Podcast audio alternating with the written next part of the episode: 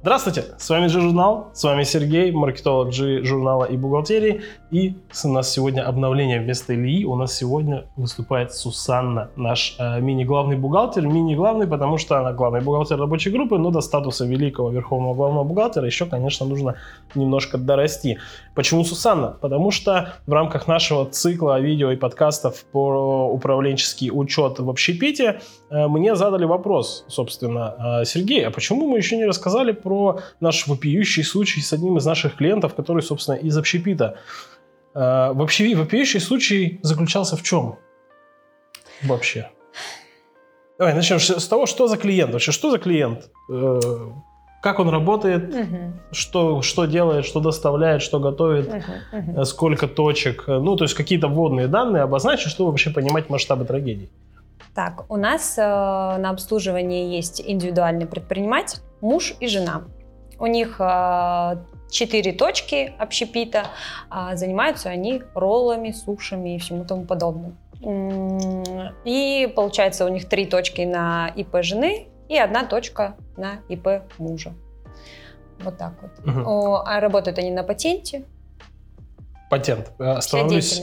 Да, перебью, остановлюсь на патенте. Хочу в конкретно сейчас в этом вот подкасте э, немножечко рассказать, э, что, ну, про патент. Uh-huh. Вообще, насколько мне известно, хотя мои данные могут быть не такими свежими, как у бухгалтеров, патент это некое логическое продолжение когда-то существовавшей ЕНВД. Ну, да, Единого да. налога на вмененный доход. Да.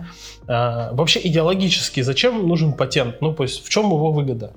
Не математически, математически понятно чем, а идеологически. Патент могут применять ограниченное количество видов деятельности. Да, конечно. Почему так? Ну, потому что по патенту есть определенные э, лимиты по доходу.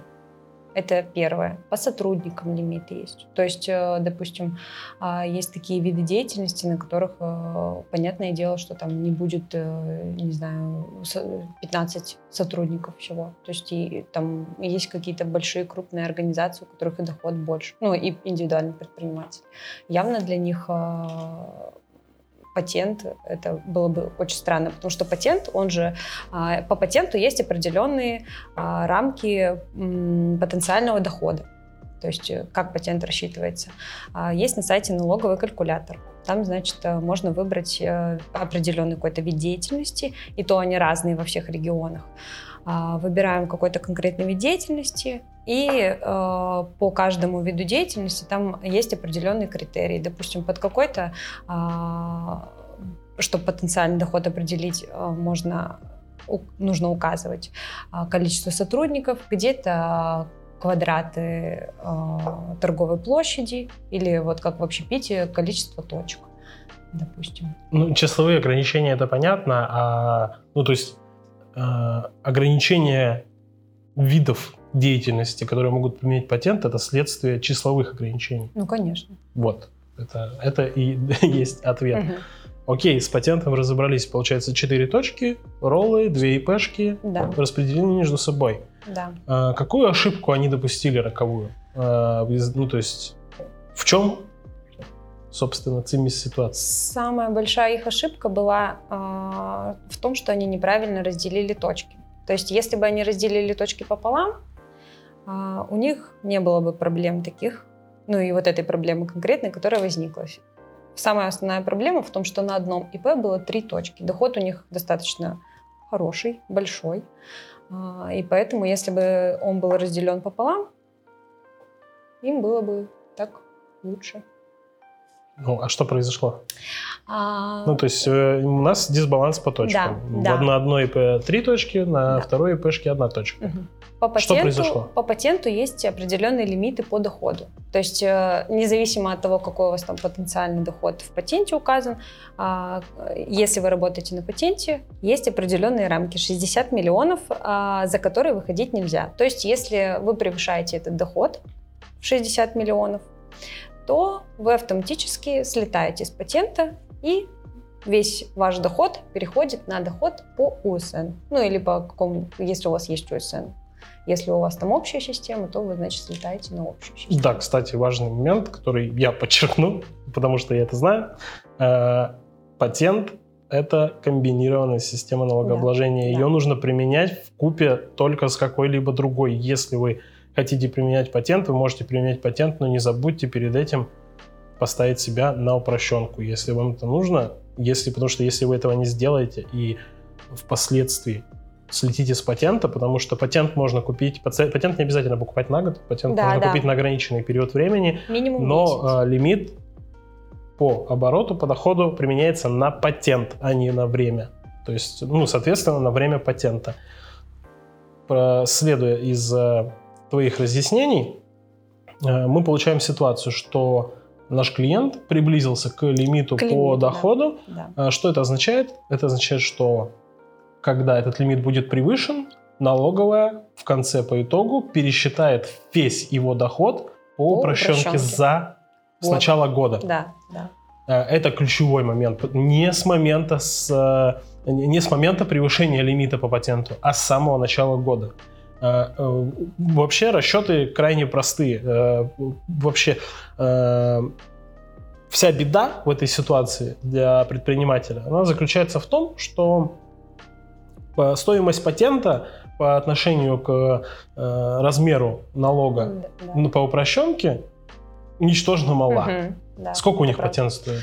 А, на год вот у нее на три точки патент 180 тысяч налог был всего. 180 тысяч. Даже если мы представим, э, что э, с патента они слетали бы приблизительно в октябре. Угу примерно аппроксимировав доход, э, что это, до октября они заработали 60 миллионов, продлив его там до конца года, посчитав упрощенку, по упрощенке бы они заплатили почти 4, 4 миллиона, 3,96 да. там да, получается. Да.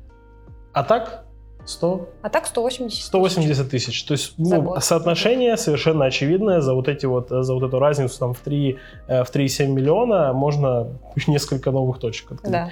И успешно развиваться. В этом и смысл патента, чтобы было классно, круто, и можно было развиваться. Но э, с таким вот уже масштабированием на патенте уже долго не посидишь.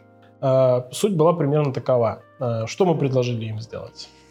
А... Ну, то есть мы обнаружили, что скоро они Слетают перестанут, патент. да, да, слетят, да. перестанут э, пользоваться правом применять патент, э, мы должны им об этом как-то сигнализировать. Угу. Что мы сделали? Я, э, когда обнаружила, что у нее уже доход почти превысил лимит, сообщила ей примерно за месяц. Я посмотрела, какой у них доход примерно в в каждом месяце был, э, посмотрела, что им хватит еще э, работы максимум на месяц. Ну, то есть доход за месяц, если бы они получили, они бы как раз вот еще уже были бы там 59 миллионов у них примерно получалось.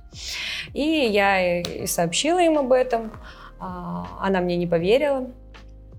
Ну, то есть там начались разговоры о том, что у нас э, нет столько дохода много, а, потому что она счита... они считали, что их, а за минусом расходов. То есть они как бы думали, что, э, что это что прибыль. это прибыль, да да.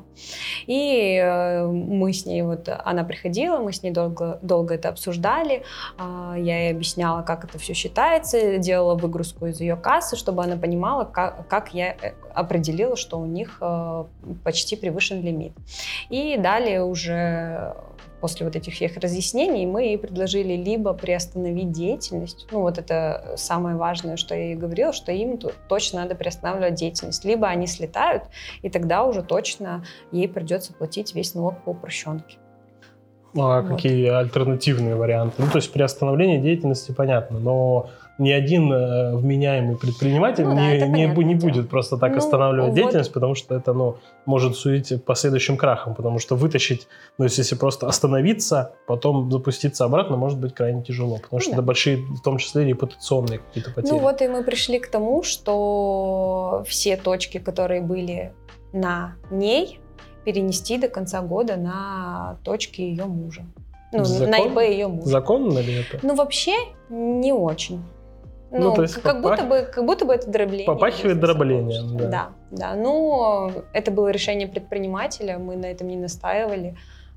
Она сама захотела, ну, то есть чтобы мы, не переостанавливать мы, мы тоже такие некоторого рода серые кардиналы, которые мы вроде бы можем подсказать, но решение все равно за вами. Ну, потому да. что мы как бы э, не одобряем, не одобряем, но можно сделать так. Э, чаще всего происходит на самом деле немного обратная ситуация, когда предприниматели сами находят какие-то мутрые, мут, мутные схемы, да. да, и говорят нам, вот я хочу так провернуть, мы от этого крайне открещиваемся, потому что не одобряем. Это не наша история.